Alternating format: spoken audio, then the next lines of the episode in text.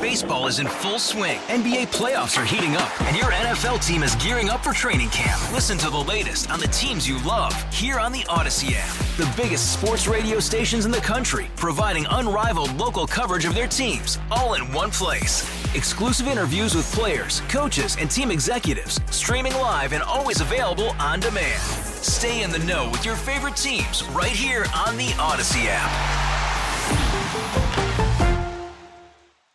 Sometimes it's better to go hungry. I'm Alex Silverman with today's backstory. When you're covering the news, you don't really have a scheduled lunch break. And when there's something big happening, like, for example, a major earthquake up and down the East Coast, People pouring into the streets of New York City. you have to be creative if you want to have any chance of squeezing in a snack. For us, on that very busy afternoon in August of 2011, the opportunity came when we switched to City Hall for a news conference. Uh, as I think by now everybody knows. But then, Uh, let me, before we take questions, summarize today's announcement for Spanish speaking New Yorkers.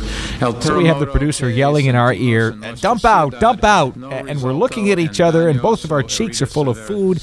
And finally, Wayne bites the bullet and turns his mic on. Well, of course, the mayor decided to speak in Spanish, and we decided to take a bite from our sandwich, having not eaten for the last four hours, or actually to three hours anyway.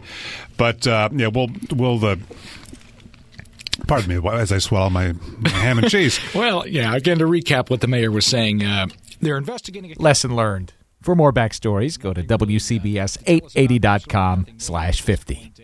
Hey, Rob Bradford here. I have set out on a mission with my good friends at FanDuel to prove what I have known for some time baseball isn't boring.